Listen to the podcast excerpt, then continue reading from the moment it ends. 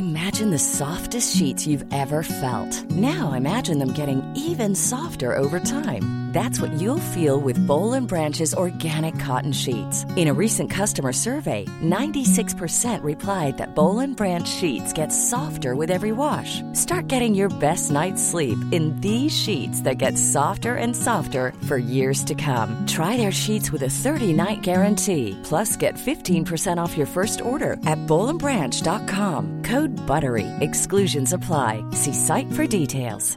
Hiring for your small business? If you're not looking for professionals on LinkedIn, you're looking in the wrong place. That's like looking for your car keys in a fish tank.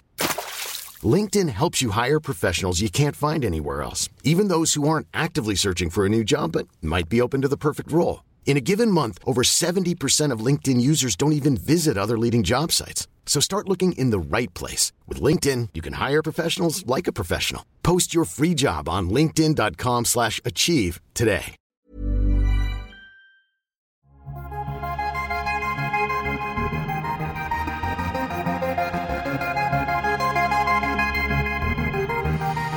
Ja, idag ska vi spela in Tell Your Story, podcasten med en väldigt speciell gäst som jag eh, träffade på när jag var 13-14 år och det är ju nu 20 år sedan, eller ja, lite över 20 år sedan om jag ska vara riktigt ärlig. Och eh, det var en eh, föreläsning på min eh, högstadieskola som jag mm, alltid kommer komma ihåg. Det var ett väldigt viktigt ämne. Och min gäst idag i Tell Your Story är en man som heter Emmerich Roth som har ägnat större delen av sitt liv till att eh, sprida ett kärleksbudskap och eh, skapa förståelse mellan människor som kommer från olika bakgrund och eh, olika situationer. Tack så jättemycket för att, eh, för att du ville vara med i den här podcasten, Emmerich. Ja, tack för den fina introduktionen. Mm. Du var alltså elev i en skola i Lindesberg? Ja, i Bergslagen där jag och bodde. Vad skolan hette för minnet fungerar inte så bra. Stadsskogsskolan hette den. Du var där och föreläste. Var flicka. Jag var liten då. Mm. Eller ja, jag var väl tonåring i alla fall. Inte så liten. Mm. Men jag tänkte höra med dig, skulle vi kunna... Mm, jag är så nyfiken på din bakgrund. Jag menar från början. Jag har, du, kom, du är född i Tjeckoslovakien. Eh, vilket år föddes du? Jag föddes 1924. Ja. Jag fyllde alldeles för några dagar sedan. Jag är född den 28 augusti mm. 1924. Mm. Och eh, jag har räknat ut att jag är 91 år gammal. 91 år gammal. Men när du, när du växte upp i Tjeckoslovakien, hur, hur var uppväxten? Ja, uppväxten, herregud, det var så länge sedan. Egentligen inga, inga dramatiska, inga speciella eh, saker som jag berättar om, min barndom. Det var mycket kärleksfull.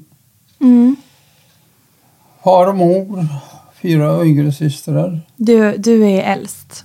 Jag är äldst, ja. Mm. Eh,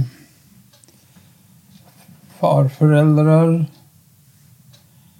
morföräldrar, det är bara mormor som mm. jag har lärt känna och mm. älskat mer, mer än någon annan. I, mormor? Jorden, ja, ja.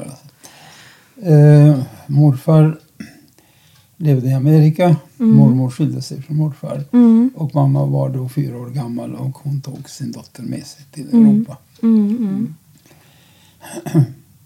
till, eh, var kom de ifrån? De kom ifrån? Vem? Din eh, mormor och morfar? Mormor är... Uh, hon kommer ifrån uh, Ungern. Ungern, ja. Mm. Just det. Jag har vuxit upp i ett område som har skiftat regimer flera gånger i historien. Ja. Före första världskriget var det Ungern mm. som regerade. Mm. Alltså området heter Karpaten, Ukraina heter det. Mm. På, ja. på ryska heter det Zakarpatska Ukraina. Ja. Och som sagt före första kriget så var det Ungern. Efter första kriget så blev det Tjeckoslovakien. Mm. Och det är då jag föddes och växte upp under mm. tjeckisk regim. och eh, eh, när andra världskriget bröt ut, april 1939, Mm. då Ungern var ju... Nej, då passade... Ungern, Ungern var... Eh,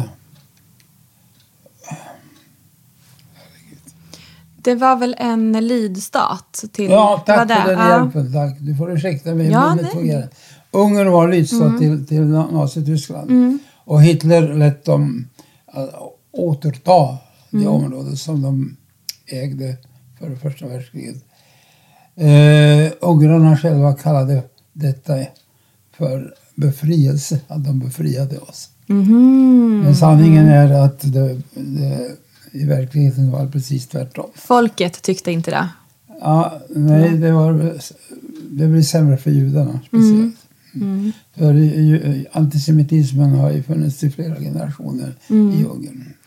Har den varit särskilt stark just i den här regionen? I Ungern och Tyskland och...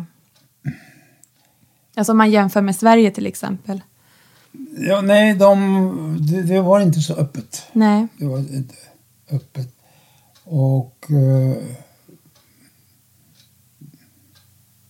om jag minns rätt så var det till och med lagligt förbjudet att, Att, att eh, eh, visa att man var judisk. att man, att, man, att man hatar judar. Och, Ja, ja, ja. Okej, det var för... Alltså, så du menar att det fanns... Ni, ni som judisk familj upplevde att vissa... Det antisemitism helt enkelt, fast det inte var tillåtet. under Tjeckis regim så var det absolut förbjudet. Eh, och, men eh, där fanns det då ungrare i samma område med ungerska föräldrar och det fanns ukrainare. Mm. Eh, rutener heter de. Mm. Och de var judehatiska, väldigt många. De flesta bland dem. Mm. Och det är trakasserier och även handgripligt. Mm. Eh, har, man upplevt under barndom, under hela min barndom har jag upplevt trakasserier och, och, och, och fientligheter mot, mot judar. Mm. Men, ja. Att, att judiska personer blev uteslutna, hade svårare att få arbeten. Inte då. och, Inte- nej. eh, det började inte innan andra världskrigets utbrott. nej. Eh, Men eh, sen när Ungern ockuperade, jag kallar det för ockupation, området, eller tog tillbaka sitt område. Då började mm,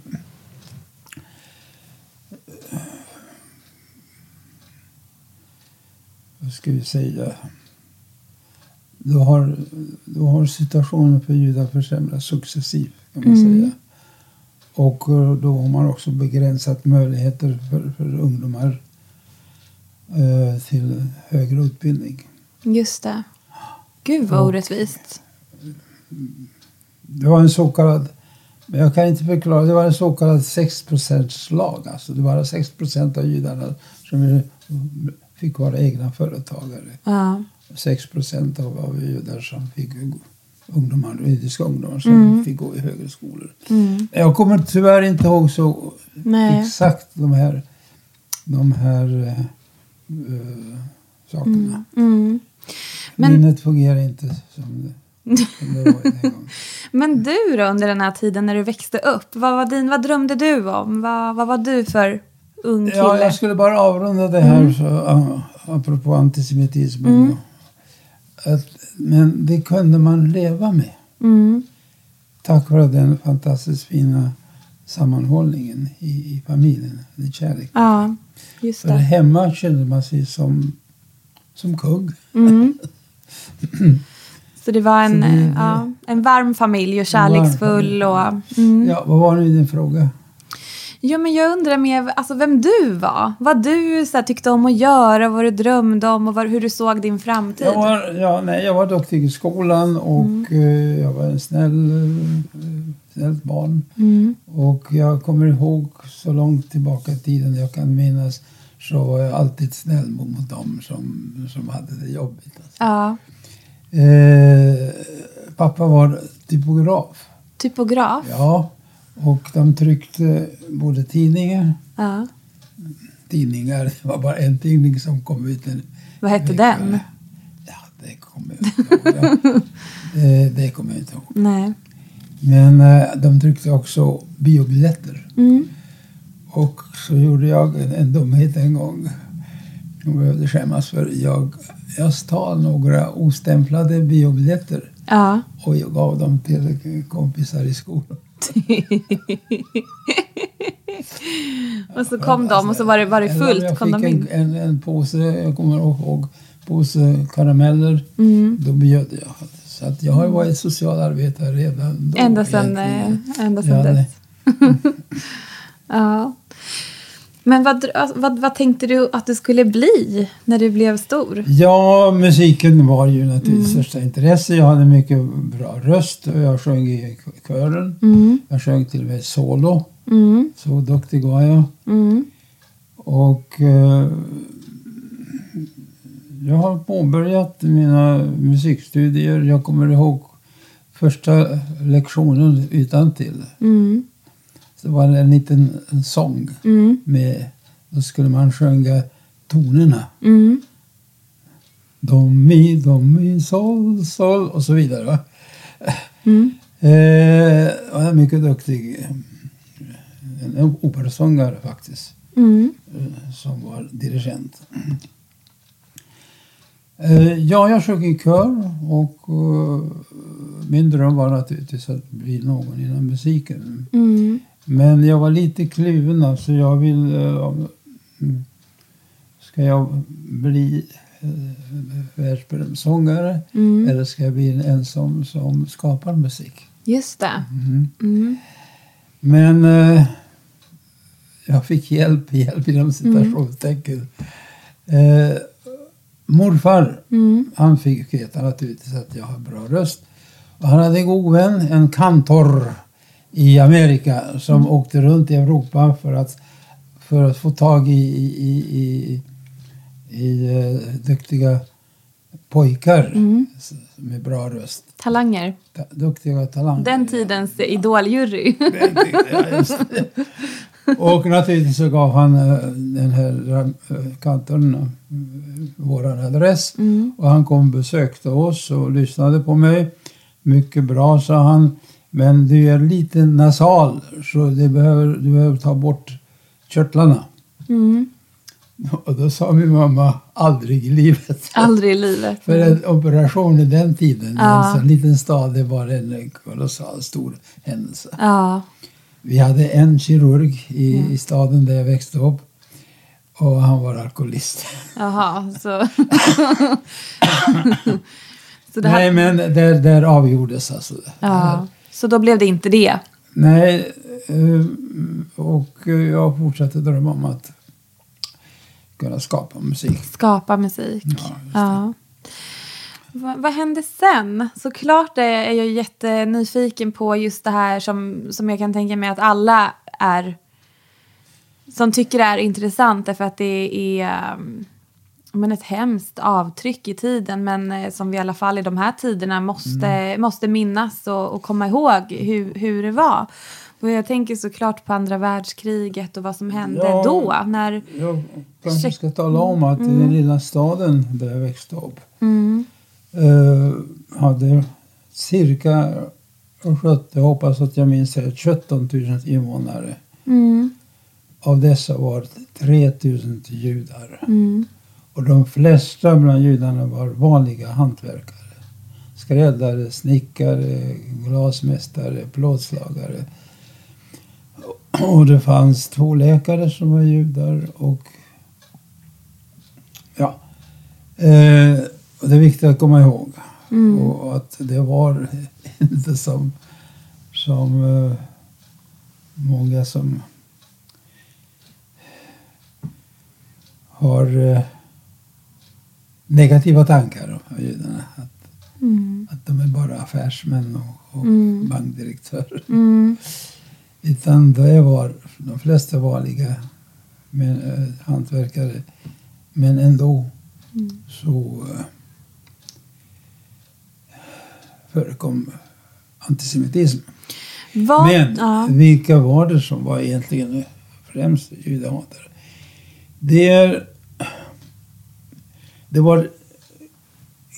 Eh, Icke-judar var grekisk-katoliker. Och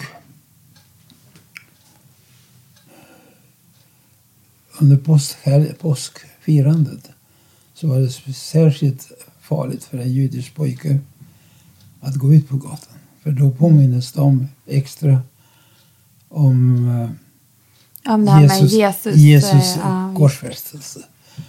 Och om du frågade en, eh, en, en son Mm. till, till, en ukrainare. Eh, varför hatade judar? Jo, för att de har dödat Jesus och det har prästen talat om för dem. Mm. Varje söndag blir de påminda i kyrkan som har dödat Jesus. Speciellt under påskhelgen. Men tror du att, det, jag har faktiskt aldrig tänkt på det förut, tror du att det är det som är anledningen till att antisemitism eh, finns? Alltså religion och det här med kristendomen och, och det som... Eh, Ja. Nu är vi inne i ett, ett ämne som tar, tar eh, eh, som man inte kan gå in i mitt emellan. nej. Utan eh, i, i begynnelsen, i för början är det så att, eh, att eh, eh, judarna anklagades för, för, för Jesus korsfästelse. Mm.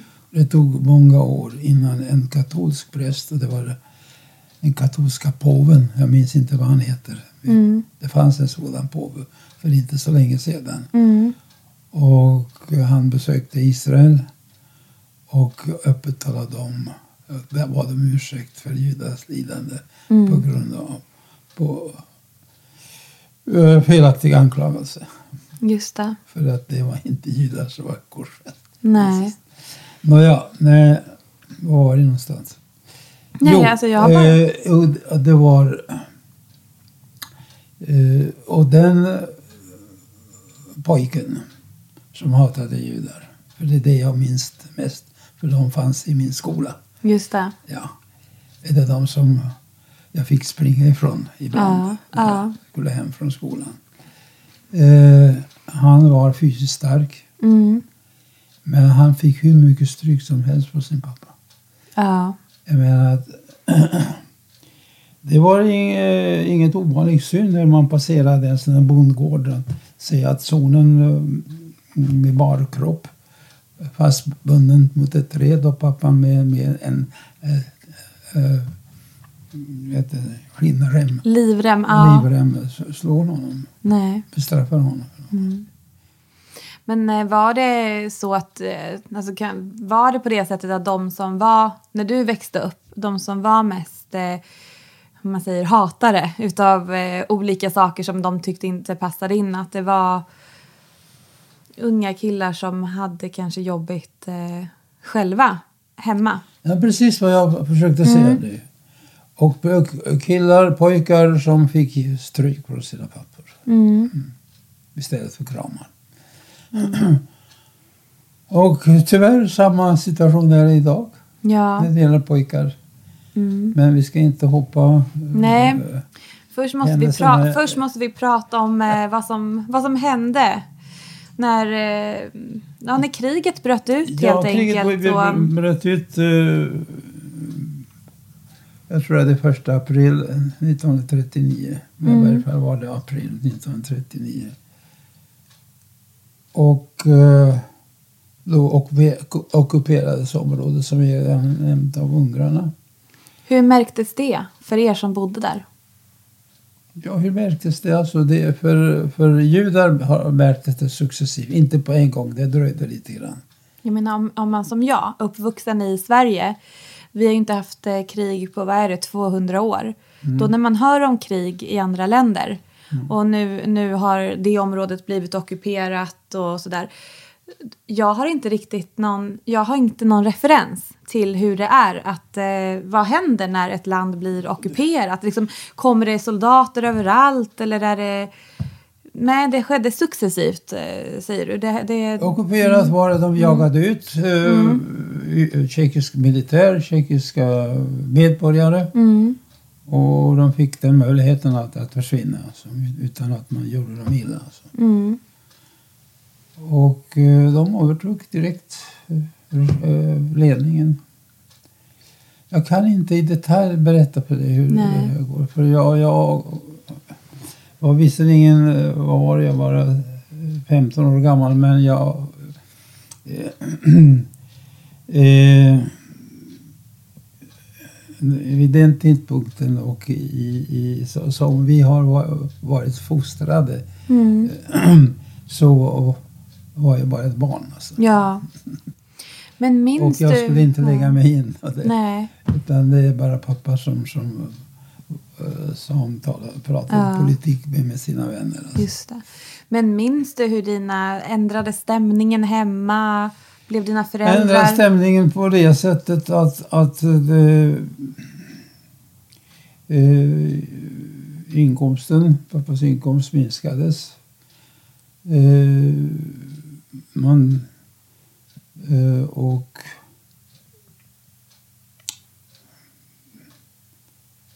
det blev mindre och mindre mat hemma.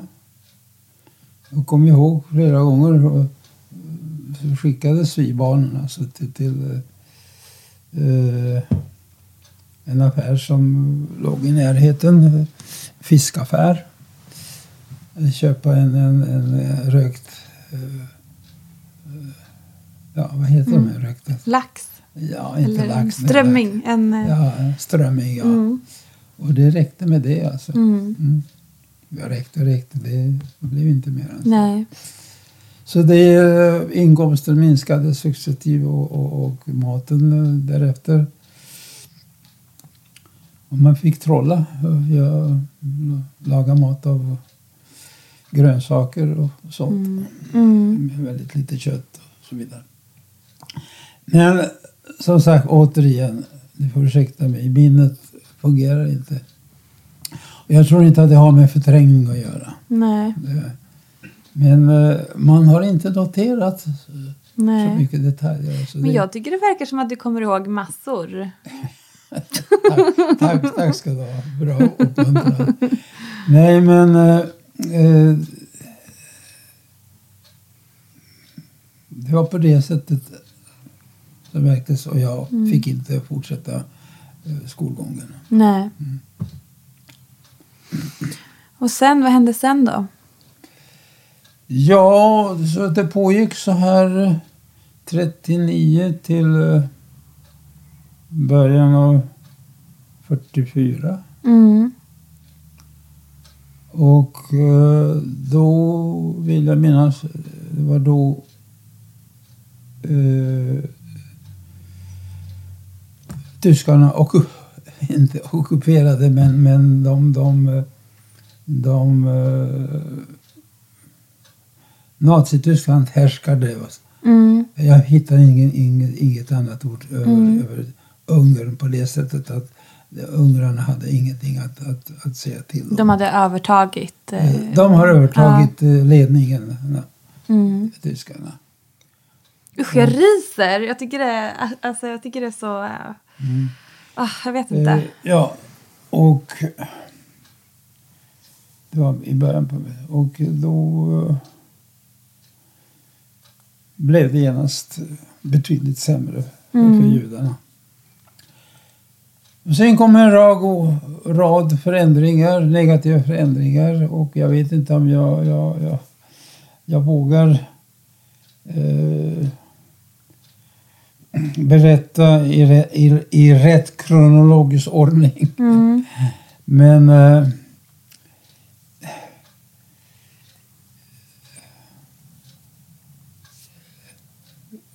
de började med att alltså en bestämmelse att, att alla judar måste bära en sån här gul davidstjärna. Mm.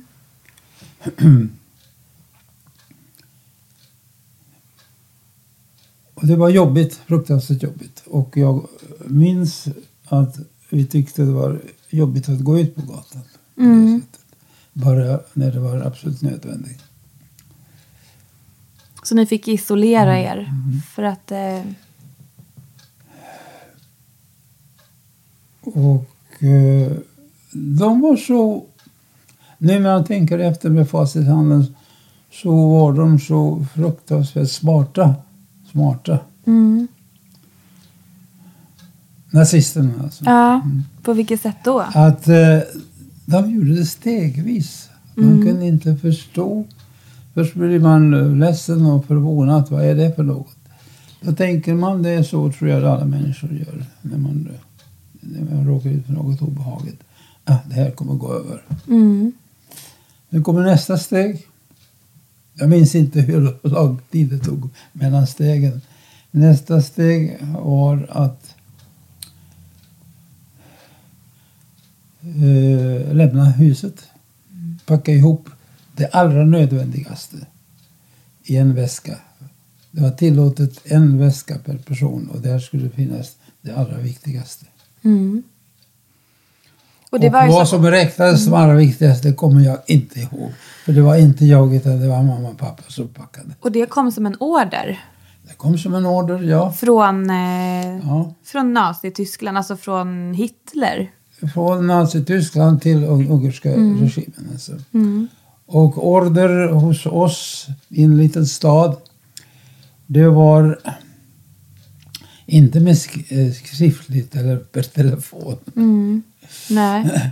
Utan eh, det fanns en man som hade den uppgiften även i, i andra sammanhang när det gäller goda nyheter, Ja. meddelanden från myndigheterna. Det var hans jobb att gå med en trumma på magen och trumma.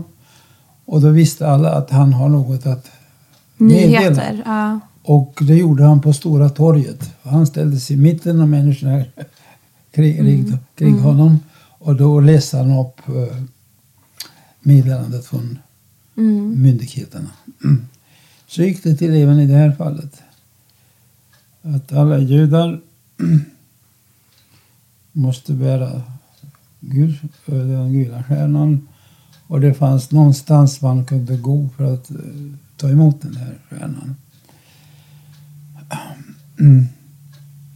Och eh, ja, det var farligt att inte göra det och han talade om vilka, vilka straff man kan få. Mm. Eh, det var det. Och sedan nästa gång var han, eh, så gjorde han, trummade han igen, Ja. torget. Och då meddelade han att alla judar ska flytta i sina hem och talade om adressen, gatan där vi ska vara. Ja. Det var en, en lång gata där det, det bodde cirka 300 judar. För på den gatan fanns synagogan och även judiska begravningsplatsen. Och rabbinen bodde på samma gata. Så det man kan säga en judisk gata. Mm. Mest judar som bodde där. Ungefär 300 personer. Och eh, då skulle utrymmet delas mellan 3000 personer. Och eh, ja, de fick order att eh, beroende på hur stor lägenheten var. Alltså vi, vi hamnade i en lägenhet mm, där vardagsrummet var cirka 20 kvadratmeter och där skulle 40 personer Bo. Ja. ligga på golvet. Det var hela er familj med. Ja, just det. Så att eh, order fick vi packa ihop eh, och bara en väska, allra viktigaste. Och Han varnade om vi inte gör så, om, vi skulle ha något i väskan som inte är tillåtet, då blir det straff. Men hur kändes det här? Ja, men det är som sagt var stegvis. Mm. Och då hände det något som eh, tyvärr avgjorde vårt öde i alla fall. Eh, åt fel håll. Mor var född i Amerika som räknades som amerikansk medborgare. Mm. Barnen automatiskt som är bar- amerikanska medborgare. Och pappa skulle på köpet. För- följde med. Vi hade alla handlingar, alla papper för att åka till Amerika. Det var meningen. Mm. Människor från eh, området runt omkring. Det, det gick djungeltelegram att familjen Roth ska till, Till Amerika. Mm. Så människor som hade anhöriga där kom med sina lappar, brev och som bad oss att man visste inte vad nästa steg blev. Alltså, man hoppades hela tiden. Eh, vi skulle överlämna hälsningar och meddelanden. Mm. Men eh, tre dagar, jag minns inte heller men det var tre eller fem dagar innan den här båten, för det var en båtfärd, vi skulle till Amerika. Innan den här båten skulle avgå ifrån hamnen i, i Budapest bröts de diplomatiska förbindelserna mellan Ungern och Amerika.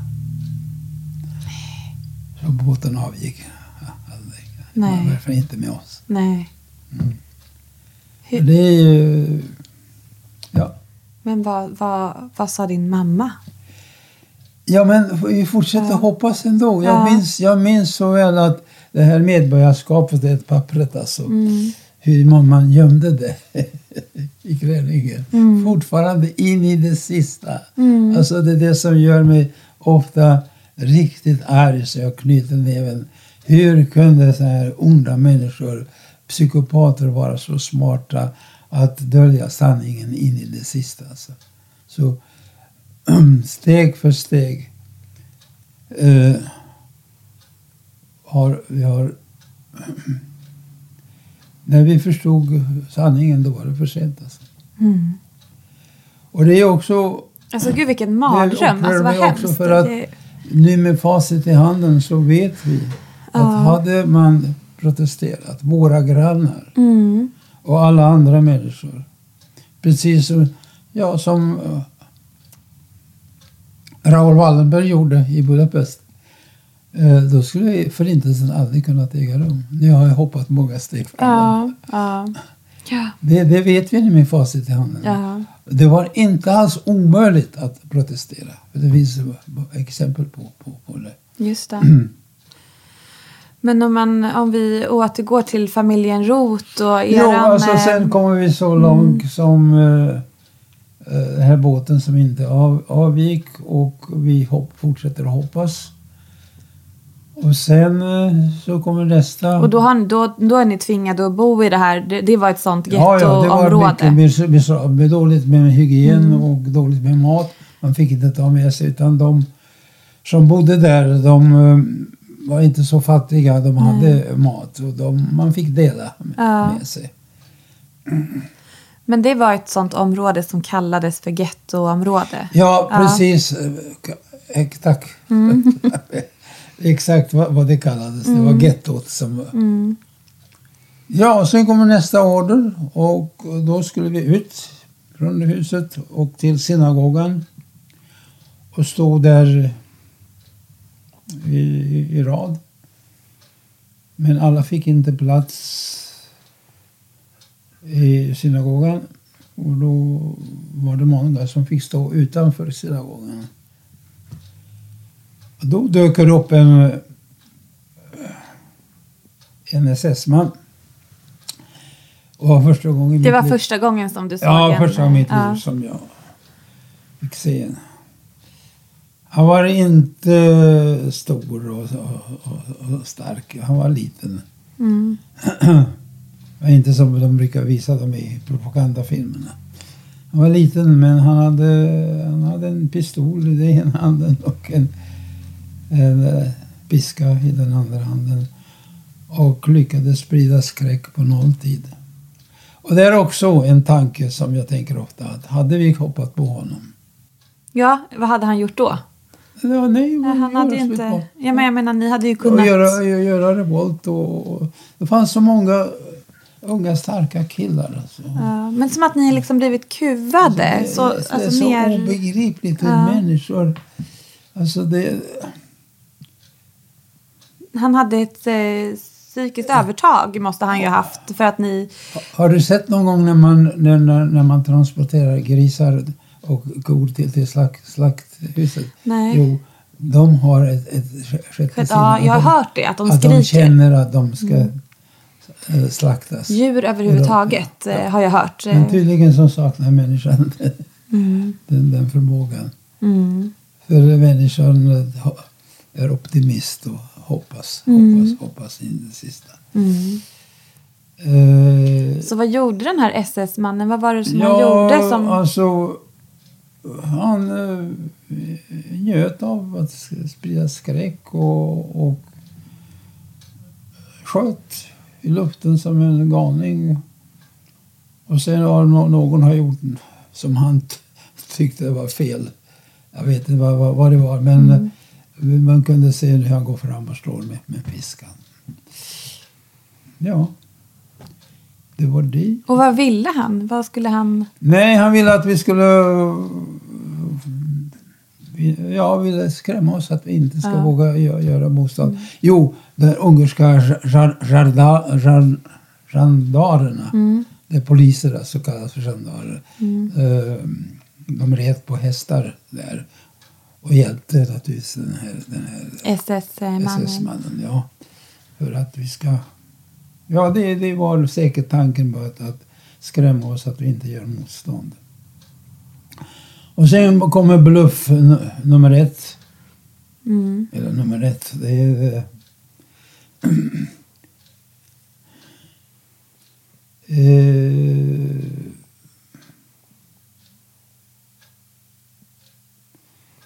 jag måste tänka lite grann. Jo, och där fanns det utanför synagogan ett långt, långt bord. Det satt eh, ungerska tjänstemän. Och de skulle registrera oss, skriva, eh, skriva upp vilka vi är, vad vi heter och var, var vi, vår adress. Och de förklarade att det här är för att när vi kommer tillbaka, för vi ska nu någonstans till ett annat land. Det är arbetslöshet nu men vi kommer att få jobba där. Och när vi kommer tillbaka så ska vi veta att allting är noterat. Var vi bodde, vad vi hade Mm. och förmögenhet och så vidare. Så att vi får tillbaka allting som det var förut. Ungefär det, ja. det intrycket skulle vi få. Fast egentligen samlade de information om alla. Nej, det var bara bluff. Så att Ah, in i det sista för att vi inte ska göra uppror. Ah, Okej, för att För skulle hålla så er tänker lugna. människor. människor Mm. att så länge det råder ovisshet och det visste de här, nu vill jag säga något fult, visste nazisterna eh, Mm. att det är på det sättet. Eh, så länge det rå- råder ovisshet så finns det utrymme för hopp Ja. in i det sista. Det är först när du, när du får veta sanningen Ja. Ja, då, då, då, då finns det utrymme för hopp. Och då vågar man inte göra uppror. Mm. För att om jag nu gör något dumt idag och blir, eh, då kommer jag inte uppleva eh, morgondagen då allting är bra igen. ja, just det. Mm. Ja. Det är så människor tänker. Alltså. Och det är därför man håller sig lugn. Mm. Och de har lyckats. Men i de flesta De fall har är det bra. lyckats in i det sista Mm. att, eh, att skapa ovisshet. Ja. Det är stegvis. stegvis. Och det får man inom parentes att tänka på hur dagens Sverigedemokrater Mm. eh, fungerar. ja, det Jag finns ser- många Jag intressanta ser likheter. Jag ser paralleller många faktiskt. Jag ser många likheter. Men Men i alla fall, Mm. alltså, eh, vi kommer till järnvägsstationen och där står befolkningen på båda sidor trottoaren och bara ser på. Mm. Tittar, de tittar. Och då tror jag att de började känna så här också att de inte var, att de var rädda för att kanske bli en del av den här gruppen och ville fjärma Ja, sig. Och, Vad man kan säga, är dumt att dra några slutsatser nu. Mm. Det fanns säkert många snälla människor bland de som Mm. var i, bland icke-judarna. alla har ju en Ja. överlevnadsinstinkt eh, dock. Ja, det. Men Det- eh, de vågade inte. Det fanns ingen Raoul Wallenberg. Nej. Men, eh, och de visste inte heller. Var kanske många bland dem som var snälla som bevittnade det hela, bara stod stilla och såg på. De har också fått reda på, på samma sätt som jag vet nu med facit i handen, att hade vi gjort annorlunda, då hade vi kunnat rädda dem. Säkert är det många som tänker på det sättet. Vill jag i alla fall hoppas.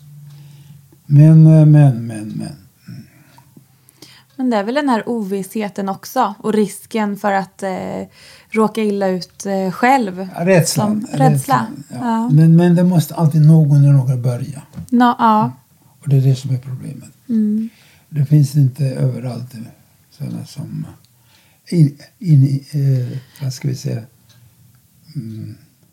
Men var det inte så också att samtidigt som eh, judiska folk blev utsatta för den här successiva mobbningen faktiskt kan man ju säga att det var alltså elaka orättvisa behandlingen så pågick det väl propaganda mot de andra om att eh, den här eh, regimen var bra och att det skulle, skulle vara lösningen på många problem, att de skulle skapa jobb, att de skulle göra, göra det bättre för alla andra. ja, offentligt så var eh, propagandan och eh, hets eh, som förekom mest mot kommunister. Eh, judar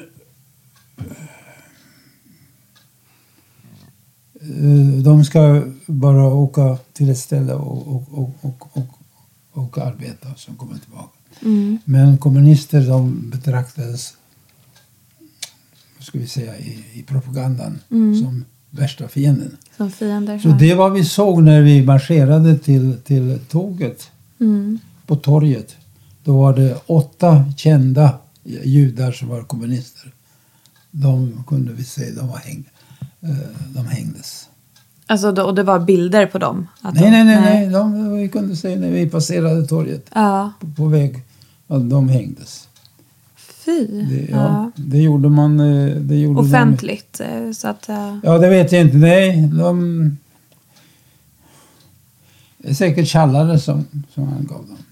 mm, Så de fick inte följa med till, till... eh, till koncentrationslägren, till Nej. Auschwitz. För att utnyttjas där Mm, som slavarbetare. mm, Utan de hängdes direkt. mm, Och det var ju naturligtvis då varning för de icke-judarna. mm, för övriga invånarna. Alltså, så här gör det med kommunister. Alltså. ja, Det här var judiska kommunister men finns det bland där icke-judar kommunister så kommer det hände med dem också. hända samma sak. Men, Ja. Det låter som en väldigt stormig tid där människor sätts upp, ställs upp mot varandra. Och eh, att man hamnar i ett fack beroende på vilket det här är ursprung. svårt att Eller... förklara. Det fanns någonstans både i luften och även i verkligheten på olika sätt. Det, här. Mm. det, det var så... eh, det var eh, farligt att, att vara kommunist. Det känns som att det var farligt att vara vad som helst. Alltså att, att det kanske alla andra Ja, som men, inte var... men öppet, öppet propagandan, öppet hatet eller hotet visades öppet Mm. Ja. mot kommunister. Inte så mycket på vårt område mot judar. Nej. För att de behövde inte göra någon eh, negativ eh, propaganda Mm. mot judar. De visste att eh, antisemitismen den finns ju. Där ändå. Ja. Men eh, det här är så svårt att förklara för, för det är ett, ett område som eh, har varit orolig under lång tid. Alltså olika, olika regimer, som, olika härskare. Mm. Och vad tror du att det var, vad tror du att det var som gjorde att eh, det här kunde växa sig så starkt just i den här regionen under den här tiden?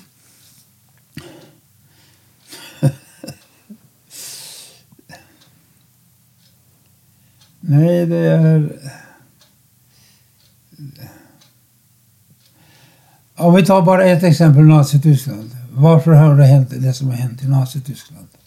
Jag tror att vi kan applicera samma, samma förklaring även på andra områden. Jo, grogrunden. Hatet mot judar och andra minoriteter har ju funnits i många generationer i Tyskland. Så eh, Hitler han fungerade bara som en, en eh, framkallande faktor från det som har legat latent i, i, i många år, alltså i många generationer. Som en katalysator som bara drog igång allting? Just precis, exakt. Det var rätta ordet.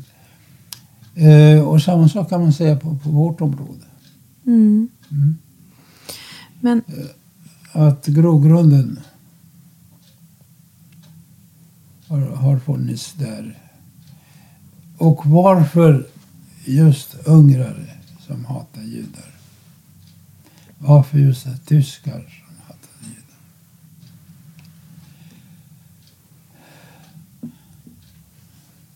För att ge svar på det här så, tror jag krävs mycket psykologiskt. Mm. Eh, och, och faktiskt tror jag också en, en, eh, en mognad, en psykologisk mognad för att förstå Och jag, själv. Jag har en, precis som, som idag, familjeförhållandet, familjekärleken och specie, speciellt när det gäller pojkar.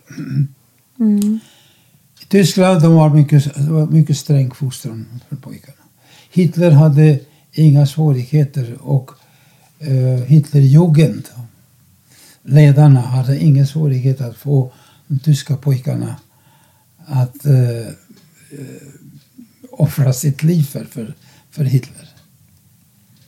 För Hitler kallade dem för mina, mina barn. mm. Ja. Han förstod, kallar att, för eh, barn. ja, han förstod att de behövde en fast punkt. Ja, just det. Och eh, eh, det var deras sätt att hämnas sina stränga pappor. Nu kan inte du göra mig illa mera. För Hitler är min pappa. Alltså. mm, mm, mm. Ja. Och det, då händer det något som är så ovanligt. Att barnen tjallade på sina föräldrar. Mm.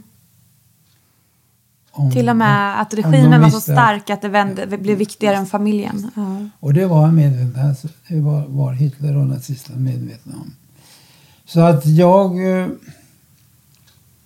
dels är det religionen naturligtvis eh, som bär stora skulden.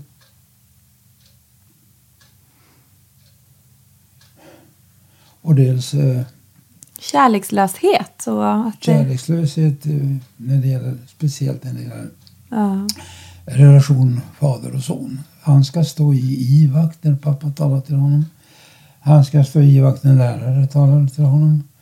Och att ge honom stryk, det var ju normalt. Det var tillåtet. Både lärare fick ge stryk och, och pappa också. Mm. Så att eh, jag är övertygad om att eh, om vi, om vi söker efter psykologiska förklaringar så har detta Mm. en stor betydelse. Just det. Mm.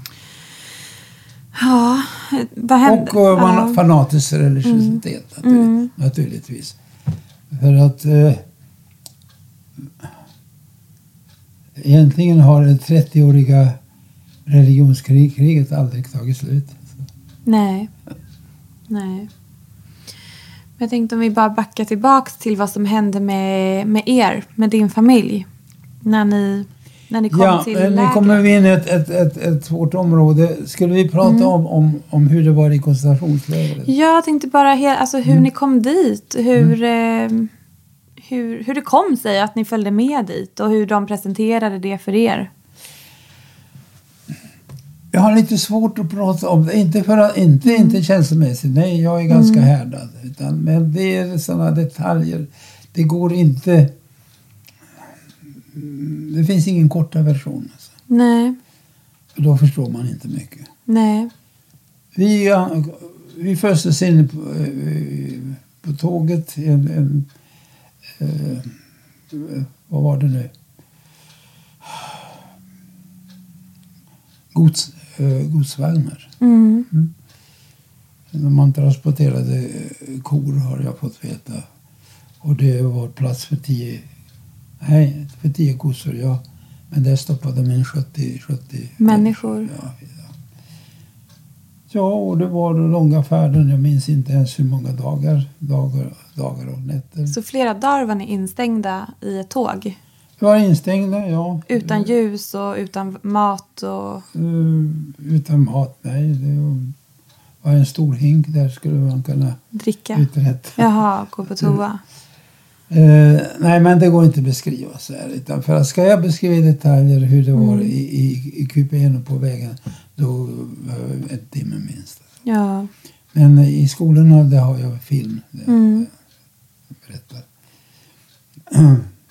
Det berättar inte jag, utan det är filmen som berättar. Men eh, vi kom fram och, och eh, tåget stannade och eh, dörrarna öppnades.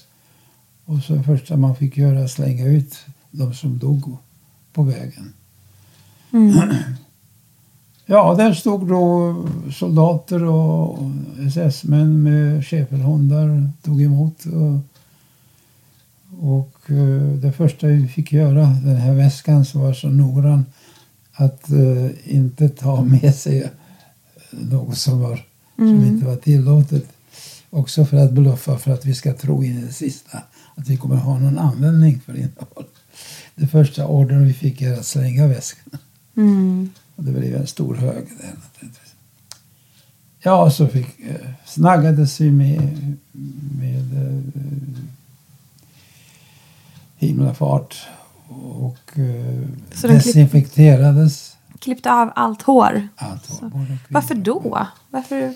Ja, Ingen aning, eller? Eh, inte allt, utan eh, kort snaggades. För att, för att sedan göra en sån där, vad heter det, mitt, mitt eh, Hjälp mig. En sån här... Eh, Nej, för att det ska i mitten Ja, eh, ska det vara mera, mera, en lugg. nej, Nej. det ska vara, det ser du. Förlöjliga alltså att, Ja. att, att, eh, och göra, förvandla oss eh, till någon som, som skulle ha svårare att, om vi skulle få gå på tanken, att fly.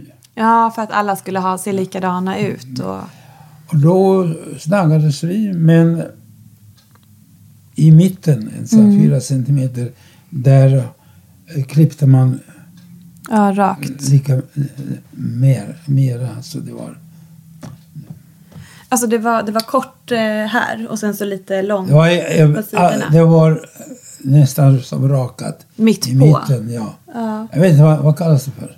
Jag vet inte vad det kallas. Spelar ingen roll. Mitt på eh, ja. fyra centimeter var det, var det nästan som rakat, men Mm. på sidorna så var det lite mera hår. Ja, så att eh, ni skulle, Mm. Man man skulle, se- ni var märkta Man kunde liksom. se på avstånd lite- det kommer en konstig, Ja, konstig eh, människa, eller människa med konstig frisyr. ja. Nästan som en sån... Usch vad jobbigt. Ja, fy. Nej men eh, då var det klart med, med, med klippningen och sen var det desinfektion. Mm. Någon bly, eh, blåvätska som man sp- sprutade på sig. Mm. Och sen fick vi de här blåvita randiga och fångkläder. Som fångar, som att ni var i fängelse. Ja, ja, ja. Och va- vart var det här någonstans? Var det här... Det här var i Auschwitz. Det här Nu var kan Auschwitz. inte vi tala om något annat. För jag, jag var inte beredd på att, att, berätta om det här. För det här vet eh, 90 procent av, av svenska befolkningen. Mm.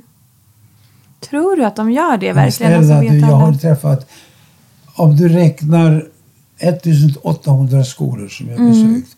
Om du genomsnitt, om vi säger lågt, 350 elever per skola. Mm. Jag har besökt skolor där det var 900, 1000, till och med 2000 elever. Mm. Men om vi räknar 350, 18 000 gånger 350, det är flera hundratusen.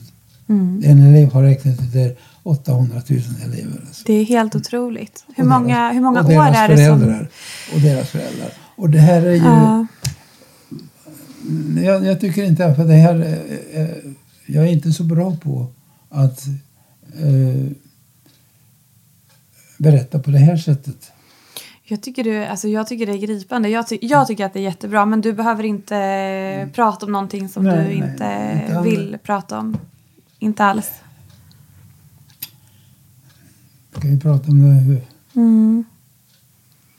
Men- du, Ja, jag blir så tagen. Jag vet inte vad jag ska säga själv faktiskt. Men ehm, om, vi hoppar, om vi hoppar framåt i, eh, i historien helt enkelt. Du, ehm, 14 månader har jag varit Mm. i fem olika koncentrationsläger. Och där förlorade jag hela familjen. Det var en enda syster som överlevde av fyra. ja, och hon kom till Sverige. Hon kom till Sverige med vita bussarna. Sen, Men du visste du hade kommit till Sverige också och du visste jag inte kom att hon till var i Sverige. Sverige eh, 1950. Mm. Alltså fem år senare. Mm. Och efter att ha vistats cirka nästan fem år på olika sjukhus i Italien. För du fick eh, tuberkulos under... Jag fick en Den här eh, tiden. mycket, mycket elakartad tuberkulos. Och vid den tidpunkten så fanns det inga mediciner. Nej. Så att eh, jag skulle inte eh, överleva. Det Nej. beskedet fick jag.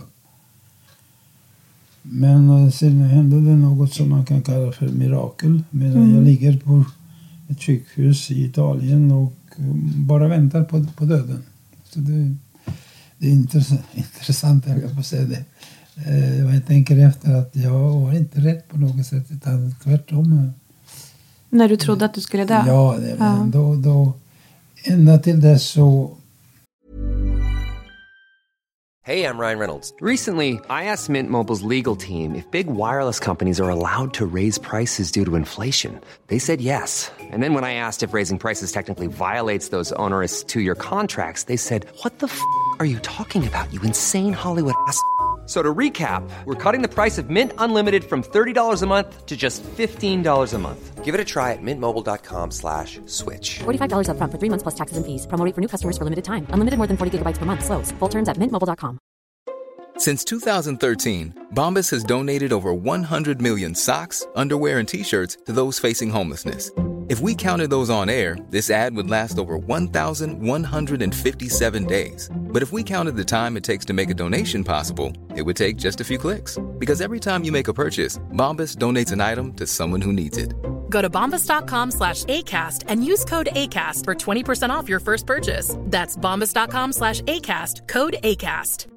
Hey, it's Ryan Reynolds, and I'm here with Keith, co star of my upcoming film, If, only in theaters, May 17th. Do you want to tell people the big news?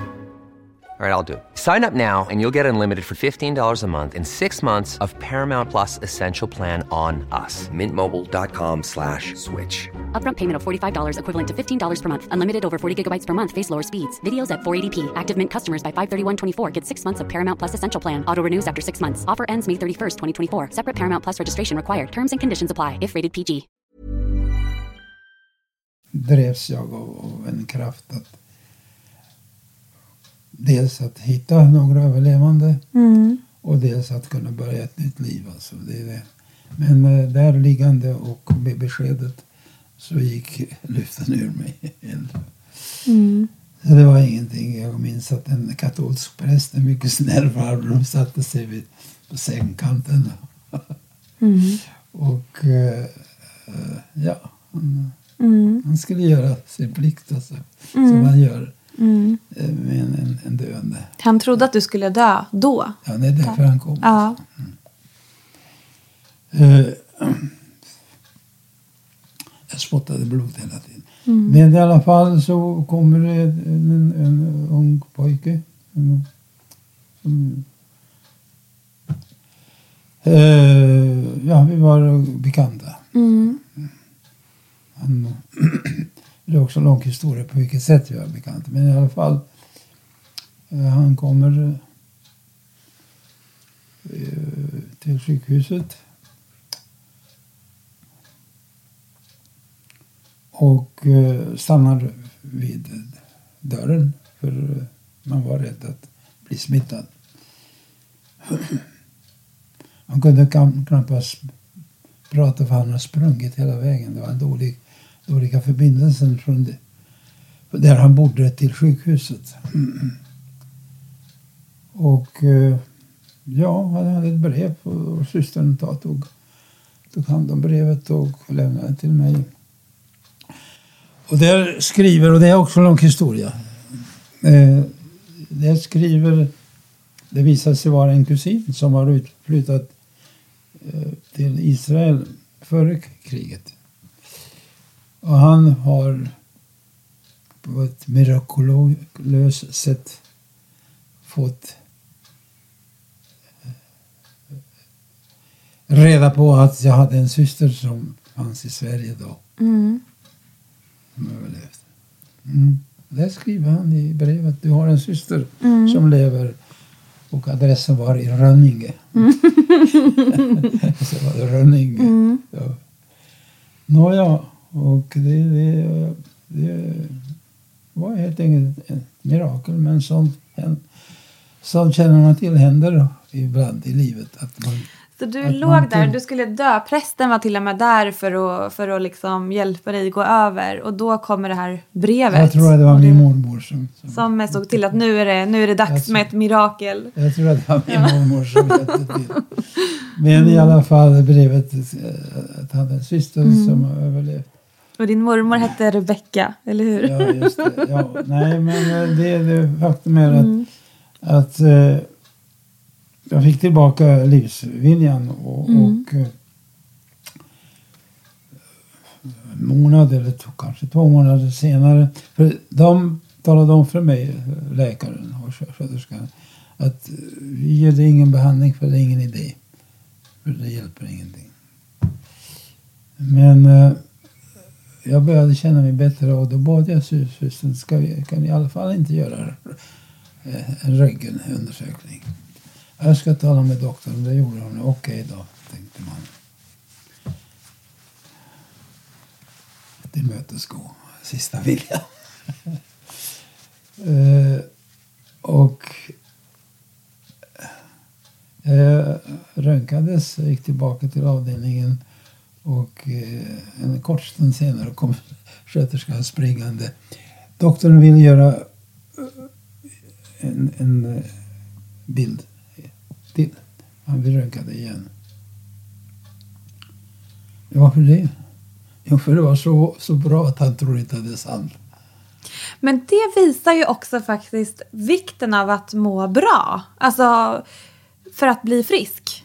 Alltså att, att man Vikten kan... att ha, men då, då visade det också att det behövs en anledning. Att, Exakt, att, att ha någonting, att ha hopp, att ha, ja, ja, ja, att ha någonting att se fram emot, någonting att leva för. Att det är viktigt att... Ja, jo, att det, det ska vara meningsfullt. Mm. Alltså. Jag menar, men i det här fallet, alltså, när man har upp- upplevt vad jag har gjort och eh, hela familjen borta. Jag förstår inte liksom hur du, alltså allt du har upplevt. Det är helt otroligt. eleverna säger, det var lärarna. Jag förstår inte. Mm. Då säger jag, det är det bästa jag kan önska dig, att du aldrig ska förstå. För det, Ja, nej, för det kan, det kan bara de som har upplevt det och ibland inte ens de. nej. Nej, Ja. det, det är det som jag... Alltså jag nu, nu när vi sitter här mitt emot varandra och pratar och jag, alltså jag ser ju hur, hur jobbigt det är för dig att prata om vissa saker. Och, och, och jag ganska, har livlig fantasi, jag lever mig in i det. Jag, jag tycker också att det, det är verkligen så... Man tar spjärn i hela kroppen inför man, alltså, vad som har hänt. Men det Vad du har varit med om. Det jobbiga för mig är inte Mm. att berätta utan det jobbiga är att, att berätta det så att man förstår Mm. eh, vad jag menar. Och det kan man inte kortfattat göra. Nej. Nej, men det, jag tycker att du är väldigt bra på att förklara i alla fall så att, så att man förstår. Alltså du, du beskriver det väldigt målande så att man nästan ser det Ja, framför sig. att säga. Okej, Nej, men det, det, jag- det är det som jag... Jag får, får, får bilder i alla fall när jag hör dig berätta. Men i alla fall så uh, gjordes bi- bilden igen och, och det var... det var inte fel, inget fel på röntgenapparaten. Nej. Utan det var bara att konstatera att jag blivit bättre. Och då fa- fann man anledning att ge mig medicin. Alltså. Mm. Jag tillfrisknade. Jag låg alltså sammanlagt cirka nästan fem, fem år i olika, på olika sjukhus. Mm. Det var inte bara lungorna. Ja, sen fick jag hjälp från en amerikansk organisation. Och att du blev så här sjuk, det berodde på missförhållanden i de här lägren och saker du blev utsatt för. Och att det, du, det är men efter, efter men ja, efter. Ja. Eh, man fick frysa när det var kallt. Vi fick inga varma kläder. Nåja, men i alla fall så fick jag hjälp av en amerikansk välgörenhetsorganisation. eh, Både med att skaffa alla papper som behövdes och ekonomi för att komma till Sverige. Mm. Vara tillsammans. Det var min önskan naturligtvis.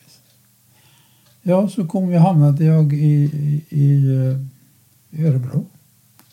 I Örebro? Örebro, ja. Ja. Örebro. Och därifrån till Garphyttan. ja. Och där fick jag vara i tre månader under kontroll för att vara säkra att jag inte är smittobärande. Och eh, det gick jättebra. Jag skrevs ut efter tre månader och eh, det ordnades en, eh, inte bostad, ett rum. Jag var inneboende. Och eh, ett jobb på Thulins eh, textilfabrik. De förstod inte att, att när man haft det där lung... Eh, Tuberkulos. Ja. att det ska inte vara något dammigt. Men där fick jag göra... Jag lärde mig ganska snabbt... Eh, eh, vad heter det? Hur gammal Ax- var du Axel- nu Axel- när du kom Axel. till Sverige? Hur gammal var du? 1950. Ja. December 1950 kom jag till Sverige. Jag var 26 år 26 år. Mm. gammal. 26 år gammal. Jag fick jobb på fabriken. Jag fick 30, jag minns 33,50 en vecka uppehälle och, och, och det, det räckte alltså. Mm. Hyra och, och mat och så vidare. Sen var det inget mer. Mm. Behövdes inget mer. Mm. Och vid den tidpunkten fick man eh, ge dem tillstånd eh, och motivera varför man vill... Alltså en, vi kallas för främlingar. Mitt första pass stod det främlingspass. Vi främlingar fick begära tillstånd att flytta till en annan stad och motivera. Och endast om det motivationen godkändes så fick man göra det. Mm. Mm. Och min motivation var att vara, vara tillsammans med min syster och det godkändes. Så jag begärde efter ett år, eller ett och ett halvt år, eh, tillstånd att flytta till Stockholm. Till Rönninge? Till... eh, Nej, nej, nej, Nej. till Stockholm. Ja. Rönninge, det var för länge Då har min syster redan varit här i fem år. Mm. Hon behärskade språket och hade jobb. Och Vad hette hon? Elisa. Elisabeth? Jaha, och på den vägen är det. Mm. Men bodde du hos eh, Elisabeth då? Nej, nej, först? nej. Hon, hon ordnade eh, bostad. Ja. Och hon hade gift sig här och... Nej, inte då. Jag hade en pojkvän. Mm. Mm. Och hur kom du in sen då på um, allt som du har gjort? Vad tänkte du då när du var i Sverige och allting? Du hade fått ett nytt eh, liv. Vad ville du göra? Först och främst språket. Ja. Ja, och eh, var olika korta jobb bara för att eh, tjäna lite pengar till uppehälle. Men eh, jag lärde mig ganska snabbt språket. Mm. Och då var det Birkagårdens folkhögskola. Mm. Och där gick jag på sociala linjen och där började jag min utbildning. Alltså. ja. Men folk som är musikaliska brukar ju ha lätt att lära sig språk. Jo, det, det stämmer nog. Ja, och mina drömmar om, om att eh, bli sångare, det blev ingenting av. Eller att bli heter det? Musiker. kompositör. Ja. Ja, men det, det var en, en dam, en kurator det sociala som avrådde mig. Så här, snälla du, det finns så många musiker. Alltså. Nej, men hon behövde inte anstränga sig att, eh, för, då, för att det kändes mer naturligt att bli socialarbetare. Ja. Hjälpa människor. Ja, och det var ett bra val. Kommer jag, det ångrar jag inte. För genom att hjälpa andra har jag hjälpt mig själv också. Mm. Det är det budskapet jag har till, till ungdomarna. Mm. Att hjälpa andra. Ja, det hjälper man. Då hjälper man sig själv. Nej, jag hade ja, tur, eller vad jag inte ska kalla det för, att, eh, att orka resa mig Mm. efter hemska upplevelser och gå vidare i livet som en positiv människa utan hat. Varför Och tror det du har säkert med min fostran att göra. Ja. Det var, jag tänkte varit precis fråga så här, varför tror du att just du klarade av det här? Jag tror, Så bra. hade jag varit en hatisk människa före kriget Mm. då skulle jag förmodligen blivit ännu mer hatisk. Mm. Efter kriget. Och kanske skulle jag gjort samma saker som jag gör nu, nämligen att eh, föreläsa i skolor. Och då skulle jag få pratat om hatet mot nazister. Mm. Troligen. Mm. Eh, och vad skulle jag åstadkommit då? Jo, hat mot hat föder mera hat. Ställer man två grupper mot Och varandra. våld mot Ja. våld mera våld. Och det aldrig slut. Men tack vare den kärlek som jag har fått under min uppväxt så var det naturligt för mig att, att dela med mig av erfarenheterna i positiv mening. Ja, för det, det är som att du har en förståelse för de här människorna som, som har skadat dig, som har skadat din familj, som, har, som skadar andra människor. Det är som att du, du hjälper andra att förstå dem. Ja, men det var en naturlig sak Mm. för mig. Som jag nämnde tidigare, jag var socialarbetare redan nu i tioårsåldern. Mm. Nej, men det, det är sant. Alltså, det, det, jag har ingen annan förklaring. Jag får ofta frågor från elever. Varför gör du det här? mm, Eh, jag visar en film på mina föreläsningar. En mycket stark film. Där jag berättar bland annat efter, efter kriget. Jag, jag låg på ett sjukhus i Tjeckoslovakien i några månader. Och där fick jag besök av tjeckiska eh, partisaner. mm. Alltså poliser. Nej, Nej. partisaner. Så där, ja, vad, vad heter partisan på, på, på svenska?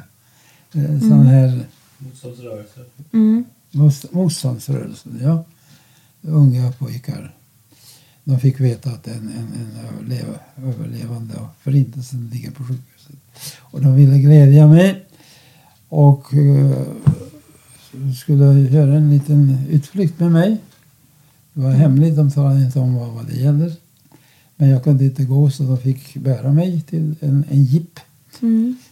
Och vi kom fram till en stor lada utanför stan. En jättelång byggnad. Och där eh, hängde en stor kraftig lås eh, i dörren. Och det öppnades. Dörren öppnades och där det var... Nu minns jag inte, men det var tre, jag tror det var tre eller fyra tillfångatagna SS-män. De var bundna med rep i avvaktan på rättegång. Mm. Men då ville de glädja mig, de här partisanerna, att ge mig en chans att hämnas. Så Vad jag gjorde du då? Så jag fick en pistol i handen. Mm. Varsågod. Då ligger de på sina bara knä och gråter. Men det behövde de inte göra. För jag gav direkt tillbaka pistolen. Det var totalt omöjligt. Det kändes precis som någon med järnhand som håller. Du, är inte den, du var inte den, Nej. och är inte den personen som gör något Nej, sånt. nej, nej, nej, det var totalt omöjligt. Så jag, och då får jag frågan från elever alltid, för, varför sköt du inte? Det skulle jag ha gjort. Ja, så det skulle Patrik också ha gjort. Patrik, före detta värsting, som följde med mig. För han säger det skulle jag ha gjort med, med glädje. Mm. Men det är skillnad mellan hans bakgrund och min bakgrund. Ja, jag, kan, jag hade nog inte skjutit heller. Jag kan förstå varför du inte Nej, nej. det. Kan, Men sen förklarar jag också för, för människorna att eh, det är skillnad om det är krig. Jag har en pistol och fienden har en pistol. Och eh, det gäller mig eller han eller jag. Och vem som är snabbast. Då har man ingen valmöjlighet. Men i den situationen hade jag valmöjlighet. Det är jag som bestämde om jag ska skjuta dem eller inte. Och när de står där på sina bara knän. Då skulle jag känt mig som en mördare hela tiden. ja, fy alltså. Då hade du behövt leva med det resten av livet. Att det, att det hade hänt. Nej, men som sagt återigen, hur mycket ens vi pratar om, om orsak och samband så är det fostran som är det. Mm. Som vi fostrar våra barn.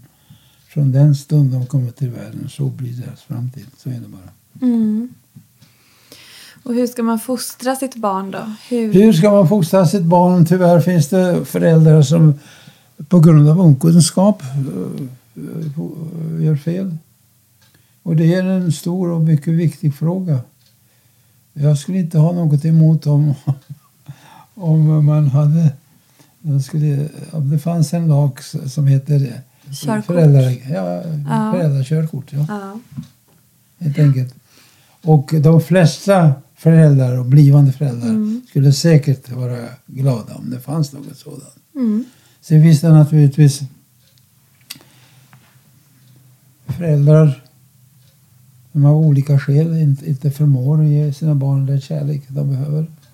Det är just det. Det tror jag är em, en viktig sak som du säger. Att alla föräldrar har inte förutsättningar att vara så bra föräldrar som de skulle Ja, kunna vara. skäl.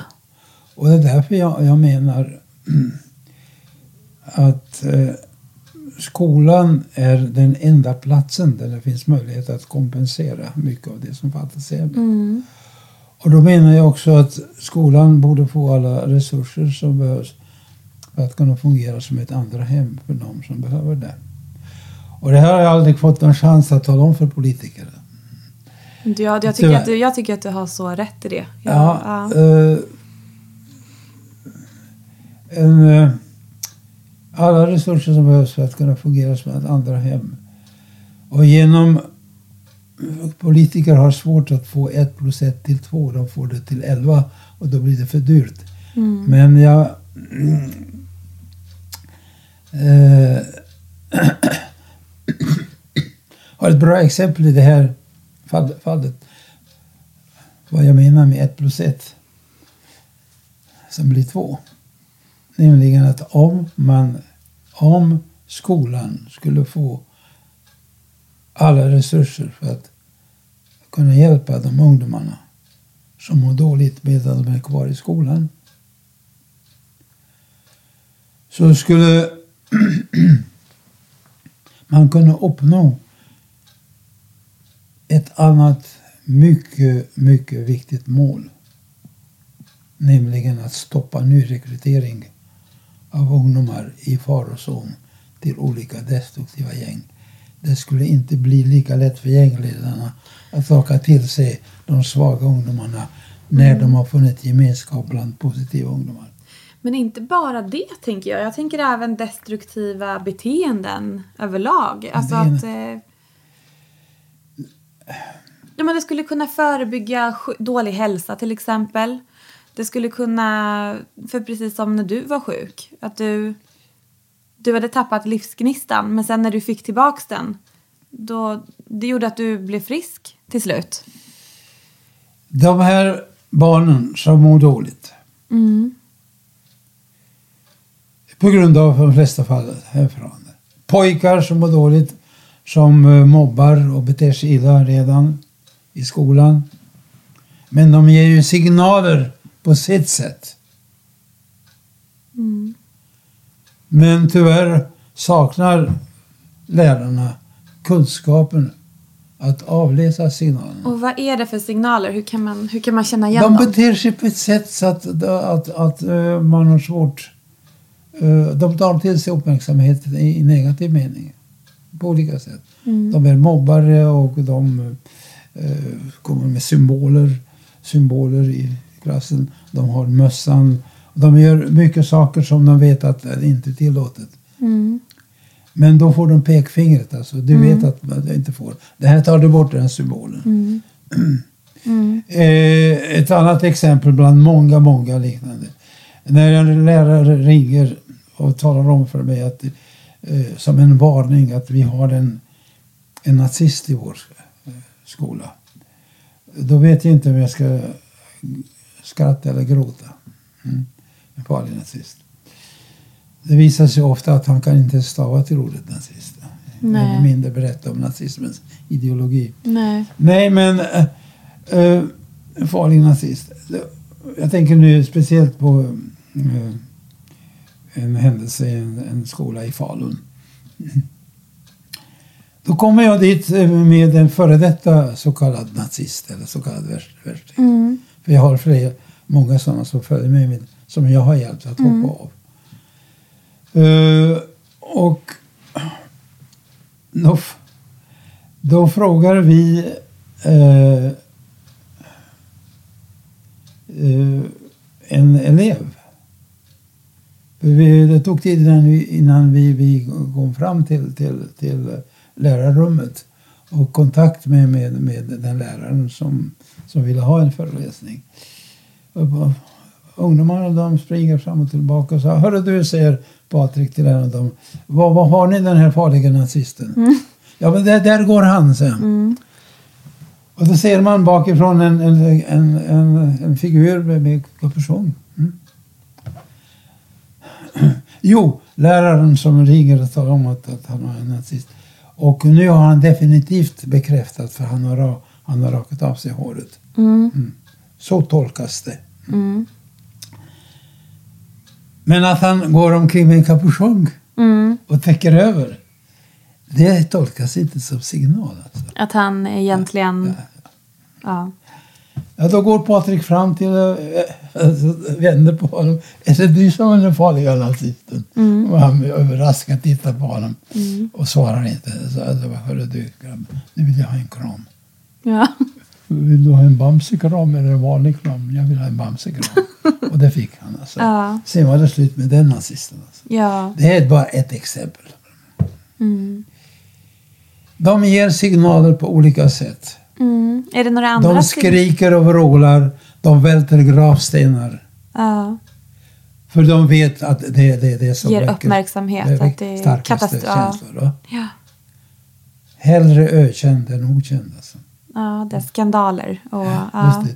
Vad som helst eh, för att få uppmärksamhet. Men som sagt signalerna fel, feltolkas. Mm. Och när det gäller tjejer då? Där Finns det Förlåt? signaler? När det gäller tjejer som... Eh, det, kan, det det, kan inte, det här kan inte bara gälla killar. Tjejer är oftast eh, tystlåtna, eh, inåtvända, skadar sig själva. Och sen finns det också en kategori, och de, de har ökat faktiskt lite, som är våldsamma. Det är rena slumpen vilket gäng de hamnar. Alltså, människor tror, som media förmedlar, eh, informerar, att det handlar om ideologi eller politik. Det existerar varken ideologi eller överhuvudtaget någon form av logik. Alltså, Nej, deras beteende. det är slumpmässigt vilka som slumpmässigt. råkade fånga, fånga upp dem. Ja. Det, är en som först erbjuder gemenskap. Ja. Och det är lite läskigt också om man tänker att det skulle komma en stark ledare, en eh, Hitler-typ som förstår det här och är bra på att fånga upp eh, alla trasiga ungdomar eller människor som, som behöver någonting att hålla fast i. Nej, det, det, Pa- Patrik, apropå Patrik, han har varit mycket kriminell under en, en uh, tioårsperiod. Och mycket, mycket kriminella. Och någon har räknat ut att han har kostat 40 miljoner sk- skattebetalarna. Ja, men då, då, då är, om man lägger fram det så så är det lätt att förstå att hade skolan haft eh, mer resurser för att fånga upp människor så hade det ju blivit en vinning i slutändan istället för... Nej, men eh, politiker kan inte räkna på det sättet. Alltså att det bara en kostar 40 miljoner. Hur mycket kostar alla de hundratals som, som vi har här sammanlagt? Och att man kan förebygga.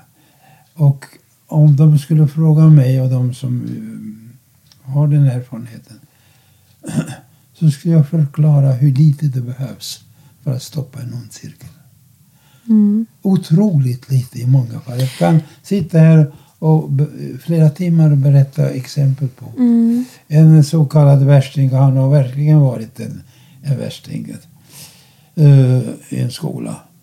Och jag gjorde något som ingen annan har gjort. Det, det, det är vad det handlar om. Eh, Nämligen jag skakade hand med honom. Helt enkelt. Och frågade "Hörru, hur mår du grabben? Mm, du släppte in honom i ditt liv och... Och 14 dagar senare stod han bredvid mig i en skola. Eh, och för första gången får, han uppmärksamhet i positiv mening. Och då berättar han om, om, sig, om sig själv. Men varje gång när han be, berättar i skolorna så berättar han att Emerich visade respekt. Han skakade hand med mig. Hur många människor tänker överhuvudtaget tanken vad en handskakning kan betyda för någon? Men du gav ju honom något mer också. Du, för, för det verkar ju som att ni har en kontinuitet. Alltså oftast så kanske det inte... Det kan ju räcka tillfälligt och kanske värma upp någon. Men sen är det lätt att halka in i de där gamla spåren igen. Så det behövs ju... jag visade Ja. helt enkelt, det är förståelse. Han har förstått att jag förstår. Och det är vad han längtat på hela sitt liv. Att möta en människa som förstår. Mm. De är olyckliga varenda gång när de misslyckas. De gör, ger signaler på sitt sätt. Det tolkas fel. Mm. Och då är de förtvivlade i sitt undermedvetna varje gång. Mm. Nu har jag misslyckats igen. Att, att de ska förstå vad jag menar. I ett annat fall så gick jag fram och för han var minsann nazist. Det har jag alla talat om. Och det har han också gjort. Och då försöker han tala om för mig vad som är bra med nazismen. Mm. Och vad var det som var Och då, bra? gjorde, och då gjorde jag också något som ingen annan har gjort. Jag stod och lyssnade. Avbröt inte. Pekade inte mot skallen som han vid. Du är inte klok grabben. Ja, när han berättade färdig så gick jag fram och la handen på axlarna. Så hörde grabben. Det enda som intresserar mig, hur mår du? Men jag la in faktiskt alla känslor i, i, i orden. Så att han förstod att jag verkligen menar. Hur mår du? Det är det enda som intresserar mig. Och det räckte med det. Vad sa han då? då? Förlåt? Vad sa han då? Vad var hans eh, svar? Han var tyst. Mm. I en annan skola var det tre pojkar som var farliga nazister. Det var biträdande rektor som ringde och varnade mig. Men lugnt. Han- De får inte vara med. De kommer inte få vara med på, på föreläsningen. De sa, vad sa du för något? Det är ju de som behöver vara med mest. Det är just precis, det är de som behöver vara med. Men då blir det störningar. Nej, sa jag, det blir inga störningar. Och när jag står där då efter att ha sett filmen som jag visar och eh, står där eh, och svarar på frågor. Och då har en av de tre som var den ledaren, så att säga, ledande figuren. Han ska i alla fall visa lite grann, eh, lite tuffhet. Och börjar med insinuanta frågor. Och han är ju van vid alltså när läraren hör eller att man ser till honom att håll käften, håll käften. Vad gjorde jag? Jo, jag gick fram till honom och viskade i örat. Hörru grabben, det var du, dina frågor mycket viktiga. Men kan vi inte i lugn och ro prata om det här efter föreläsningen? ja, han blev tyst naturligtvis. Efter föreläsningen så fick vi ett rum. Alla tre pojkar, jag och före detta värsting. Tårarna hängde i ögonen för alla tre. Och alla tre berättade vad de inte berättade för varandra. Men då gjorde de det. Att de har gått omkring med självmord, självmordstankar en längre tid. Ledaren berättar hur, vilken fruktansvärd pappa han har. Bara stryk och, och eh, skriker och, och eh, ställer krav. Aldrig en kram. Ja. På kvällen eh, har jag, ställer jag en krav att träffa föräldrar och andra vuxna. Han, ledaren, så, att, säga, eh, så kallade ledaren, han var placerad i fosterhem. Man har inte ens förstått att placera honom i ett hem där det finns både en eh, mamma och en pappa. Utan han har fostrats hem där det finns en snäll mamma. Och denna snälla mamma kommer till kvällsföreläsningen. Hon kommer fram och kramar mig och Patrik. Och berättar att Rikard, han kom hem och sa att nu, från och med nu ska jag låta växa håret. Ja, och berättar vad han har sagt. Och där står biträdande rektorn två meter lång och hör detta. Och jag tittar upp och han gråter. Så varför gråter du? Jo, för att ni har lyckats på fyra timmar med det vad vi har misslyckats under fyra terminer, under fyra år.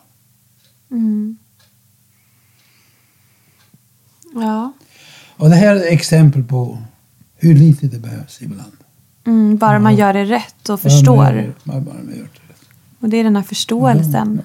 Istället för att säga nej, nej, nej. Bara acceptera personen och förstå. Ja, det som gör ont eh, i skolorna när jag talar med, med ungdomar, när jag talar med lärarna och rektorn eh, och de berättar vilka problem de har. Man ser lösningen och eh, hur enkelt det är. Men så enkelt kan det vara, får jag höra. Men så enkelt kan det vara. Jo, så, så, så enkelt kan det vara. Men det är intressant det där med eh, ja, vikten utav förebilder och vikten utav att ha Ja, En- en far, en pojkar, pappa när det är för pojkar det är, det är far, pappan som är jätteviktigt.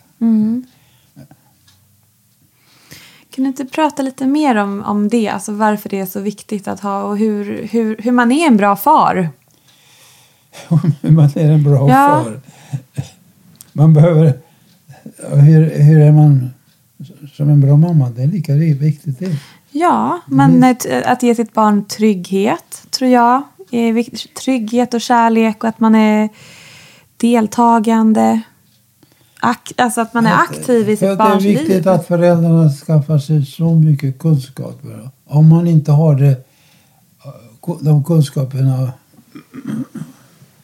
eh, av naturliga skäl, det vill säga att de har blivit väl fostrade själva.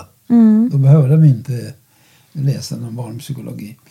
Men jag menar det är ju så orättvist. Man växer upp. eh, Alltså barn är ju... Man kan ju inte ändra vilka föräldrar man har.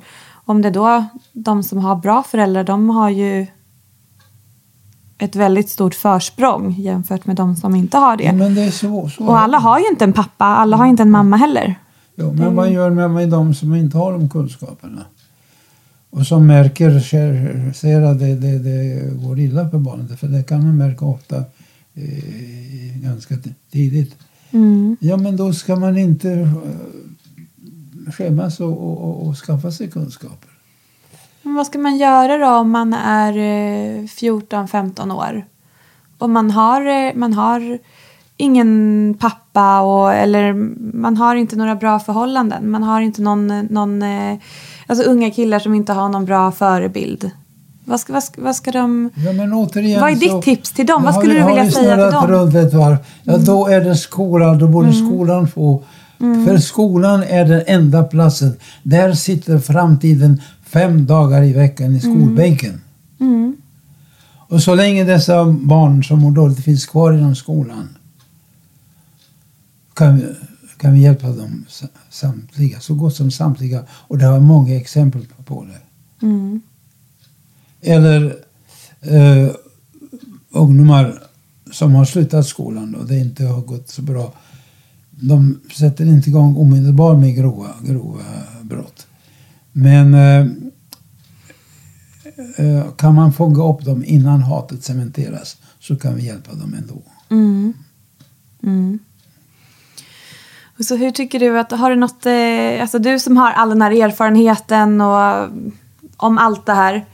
Vad kan man göra som en vanlig människa när man ser någon omkring sig som inte mår bra? Eller man, hur, bemö, hur, ska, hur ska man bemöta det? Ja... En kan inte hjälpa alla. Nej, så är det ju. Det, det, är- En kan inte hjälpa alla, men alla kan hjälpa någon Mm. i sin närmaste omgivning. Mm. För det är där vi alltid måste börja. exakt. Har du lyckats, säger jag till skoleleverna, har du lyckats att hjälpa en, Mm. då får du bättre självförtroende. Och då fungerar de flesta människor på det sättet att man vill pröva en gång till. Hur märkte du att du hade den här förmågan och viljan att hjälpa andra? Hur, och, och framförallt att eh, människor vänder sig till dig och tyr sig till dig och lyssnar på vad du säger. Ja, det är en bra fråga, men jag tror att jag märkte ganska snabbt att eh, eh, jag har lätt att vinna förtroende. Och det är säkert därför att, att, att det är äkta. Jag formulerar, söker inte vackra formuleringar. Eh, utan det är spontant och äkta. Och det märker speciellt barn, i varje fall hjälpbehövande, de märker det. Det går inte att förklara, det bara finns där. Alltså. Mm. Mm. Och det är det jag säger till, till eleverna också, för jag- jag får väldigt ofta frågan vad kan jag göra? Vad kan lilla, lilla jag göra? Och då säger jag lilla jag kan inte hjälpa hela världen, inte ens hela Sverige. Men lilla jag kan hjälpa en i sin närmaste omgivning. Mm. Men då är det viktigt alltså att du inte spelar psykolog. Och inte försöker hitta vackra formuleringar. För det går inte hem alltså. Utan det ska vara lika äkta och lika naturligt. Använda samma attityd som du gör när du talar med din bästa vän. Bara vara en medmänniska. Och, Göra något som ingen annan har gjort. Och det kan vara vad som helst. Något som visar att du förstår. Att du inte tänker som de som har gjort det illa. Ja, Emmerich Roth, tack så jättemycket för att eh, jag har fått eh, sitta här med dig. Vi har väl gått nu en och en halv timme kan jag tro. Och vi har pratat på det, jag skulle kunna sitta här hela, hela kvällen. Ja, Men, det skulle eh, jag också gärna göra. Och det är viktigt, eh, viktiga ämnen vi, pratar om. Det handlar om eh, det mesta. Nu har jag alltså 24 års erfarenhet uh, föreläsningar i skolor. Eh, det mesta som har gått snett i skolorna bottnar i okunskap. Faktiskt. mm. På alla nivåer. Ja. På alla nivåer. Men om man säger, om du, skulle, om du skulle hälsa någonting till alla lärare och blivande lärare, någonting, eh, tips eh, och råd från, från dig med dina 24 års erfarenhet, vad, vad skulle du säga då? Ja, det, ja, vad skulle jag säga? Jag skulle... eh, Jag har, herregud, nu gjorde det svårt för mig. eh,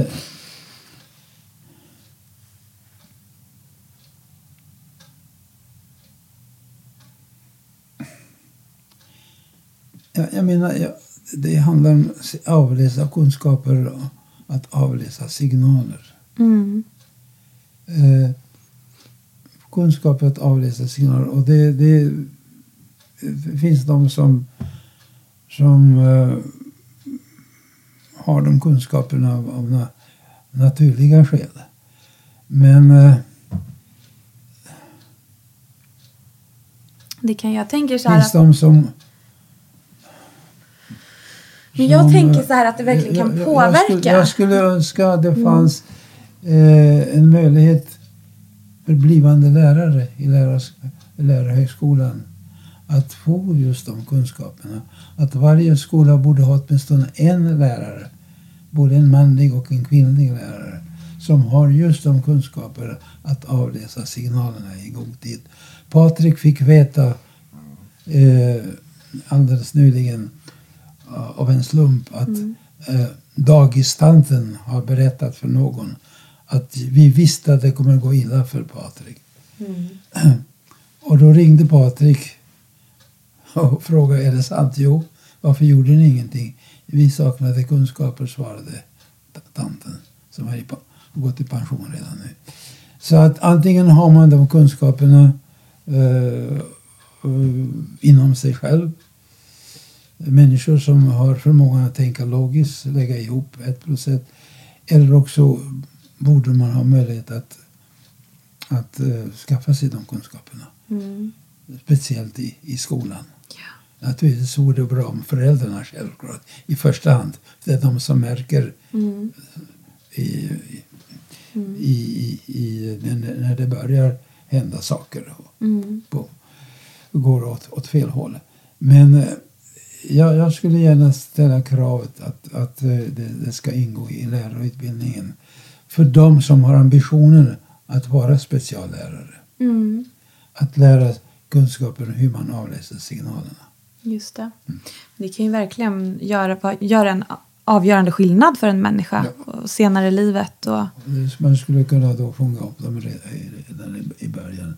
För I dagis, låg och mellanstadiet finns knappast manlig personal. För att det betraktas som lågstatusjobb med lägre löner. Och det borde vara precis tvärtom. ja, gud. borde finnas både manlig och kvinnlig personal med specialutbildning att avläsa signaler i god tid. Det är ju nästan det viktigaste jobbet. Alltså Ja. lärare och Och sjukvårdspersonal. de borde till och med få mera högre Ja, mera faktiskt. betalt. Ja, ja, ja. För där har man alla möjligheter att stoppa en ond cirkel i god tid. Och skapa framtiden. Skapa... Ja, men så tänker inte politiker för ett plus ett blir elva för dem. Förstår du? Ja. De räknar inte. Om vi inte gör det så blir det Patrik och, och eh, Kalle och Pelle som eh, eh, kostar mycket mera när de sitter på, i fängelse. Alltså. Mm. Ja. Så. Men eh, ja.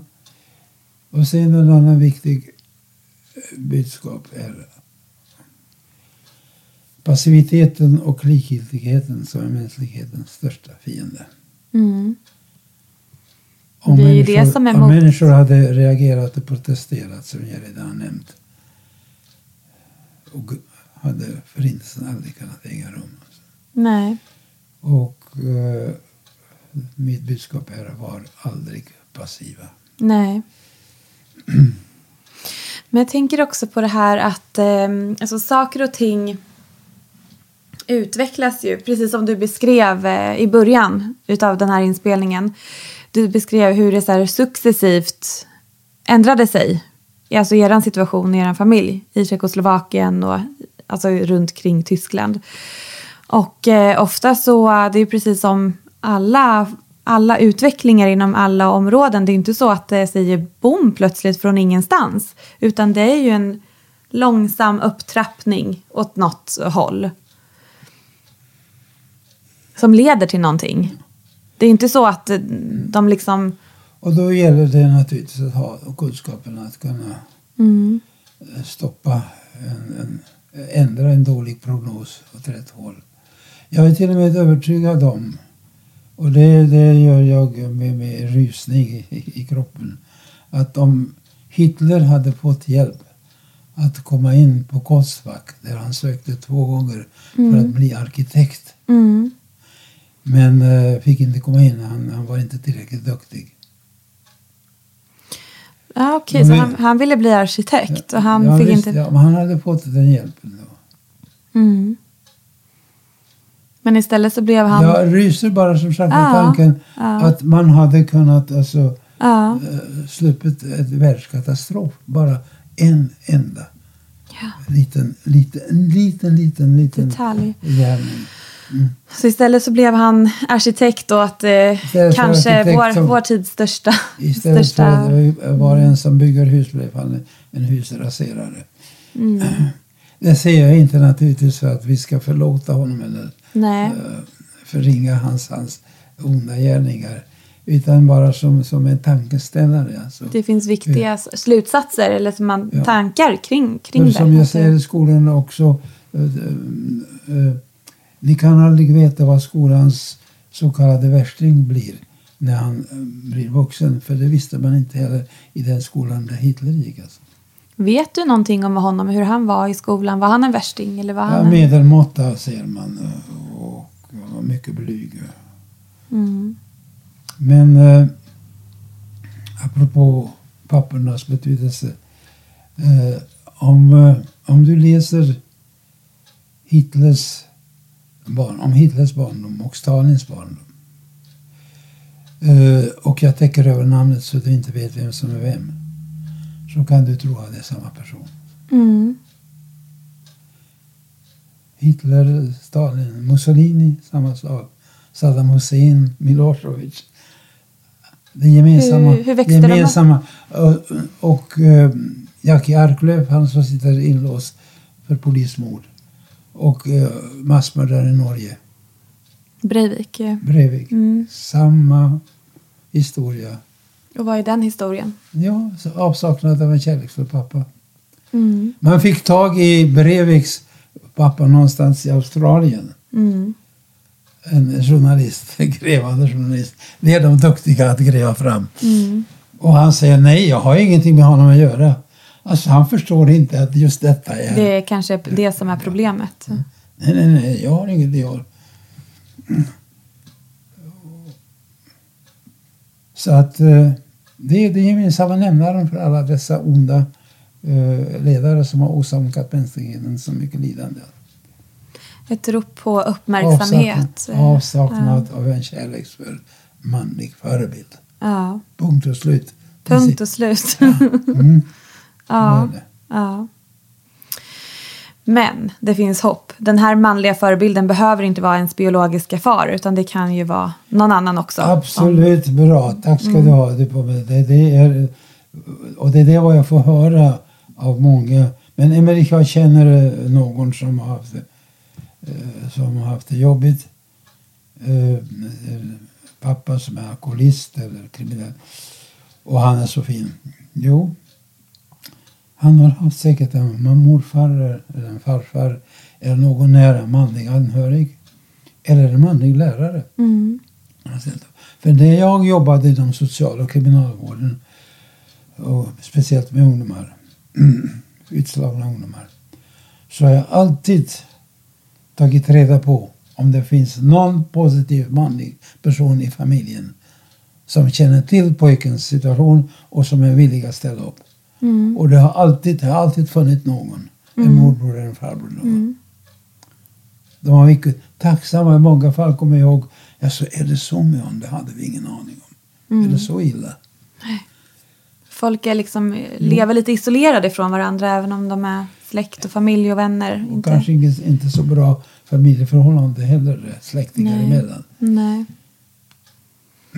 Nej men den är iso- Och det, är, det är ett bra budskap till, till, till socialarbetare och blivande socialarbetare. Att eh, arbeta enligt helhetsprincipen. För det är enda sättet vi kan uppnå varaktigt resultat. Ja. Det är genom kontinuerlig, kontinuerligt förebyggande arbete enligt helhetsprincipen. Det vill säga hand i hand med alla berörda parter. Ja. Det är vad politiker håller på med nu. Det är punktinsatser.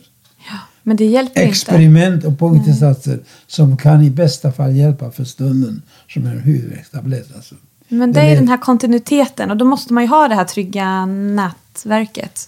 Det är ju exakt det som du säger. Hand i Det- hand alla berörda parter. Mamma, pappa, polisen, socialarbetaren, läraren, rektorn, eh, idrottsläraren, en mycket viktig person. Mm, och skapa liksom de här, den här känslan av tillhörighet och förståelse och respekt och kärlek. Ja, ge barnet det vad, vad, vad barnet inte får av olika skäl av föräldrarna. Alltså. Men du, Emmerich, avslutningsvis så måste jag bara... Det, det står en... eh, Vi sitter ju här i ditt eh, jättemysiga, eller erat, di- din och din frus jättemysiga vardagsrum. Och bakom mig så står det en eh, stor eh, flygel. Jag tänkte på det som vi pratade om i början, att din, din dröm var att bli... Hålla på med musik, bli sångare, kompositör. Ja, Spelar du jag, någonting? Jag improviserar och när man improviserar då måste man ha den stämning. Ibland när som helst så, så får jag sådär infall. anfall. Och, och eh, då blir det improvisation. Men att säga nu trycker jag på en knapp och nu ska jag improvisera. Det fungerar inte. Men jag kan ju försöka i alla fall några toner. Vi får se. Och om det inte lyckas så tar ni bort det. Lovar du? Ja! Menar du att du ska spela för oss? Alltså, ja, förlåt Nu? mig, förlåt mig. Nej, nej, nej. Jo. jag tar tillbaka. Jag, jag missförstod din, vad du försökte säga. Det står en film, ja. flygel. Varför sa du det står en flygel? Ja, men det står en flygel här. Ja, ja just det. Ja. Och, vad, Ja, men tänkte om du brukade spela på den, om du... Eh... har du hört alltså? det, är dubbel, dubbelspel alltså. Jag så ska du spela? Ja, men du improviserar. Vi får se. Vi får se. Jag kan, jag kan ni försöka. Mm, men vi brukar alltid avsluta nämligen med en låt. Att man får välja sin... kan jag? Att man, man får spela sin eh, favoritlåt. Eller någonting som är... Jag kan sjunga Toscas aria. Har du hört det? Nej, för, låt höra.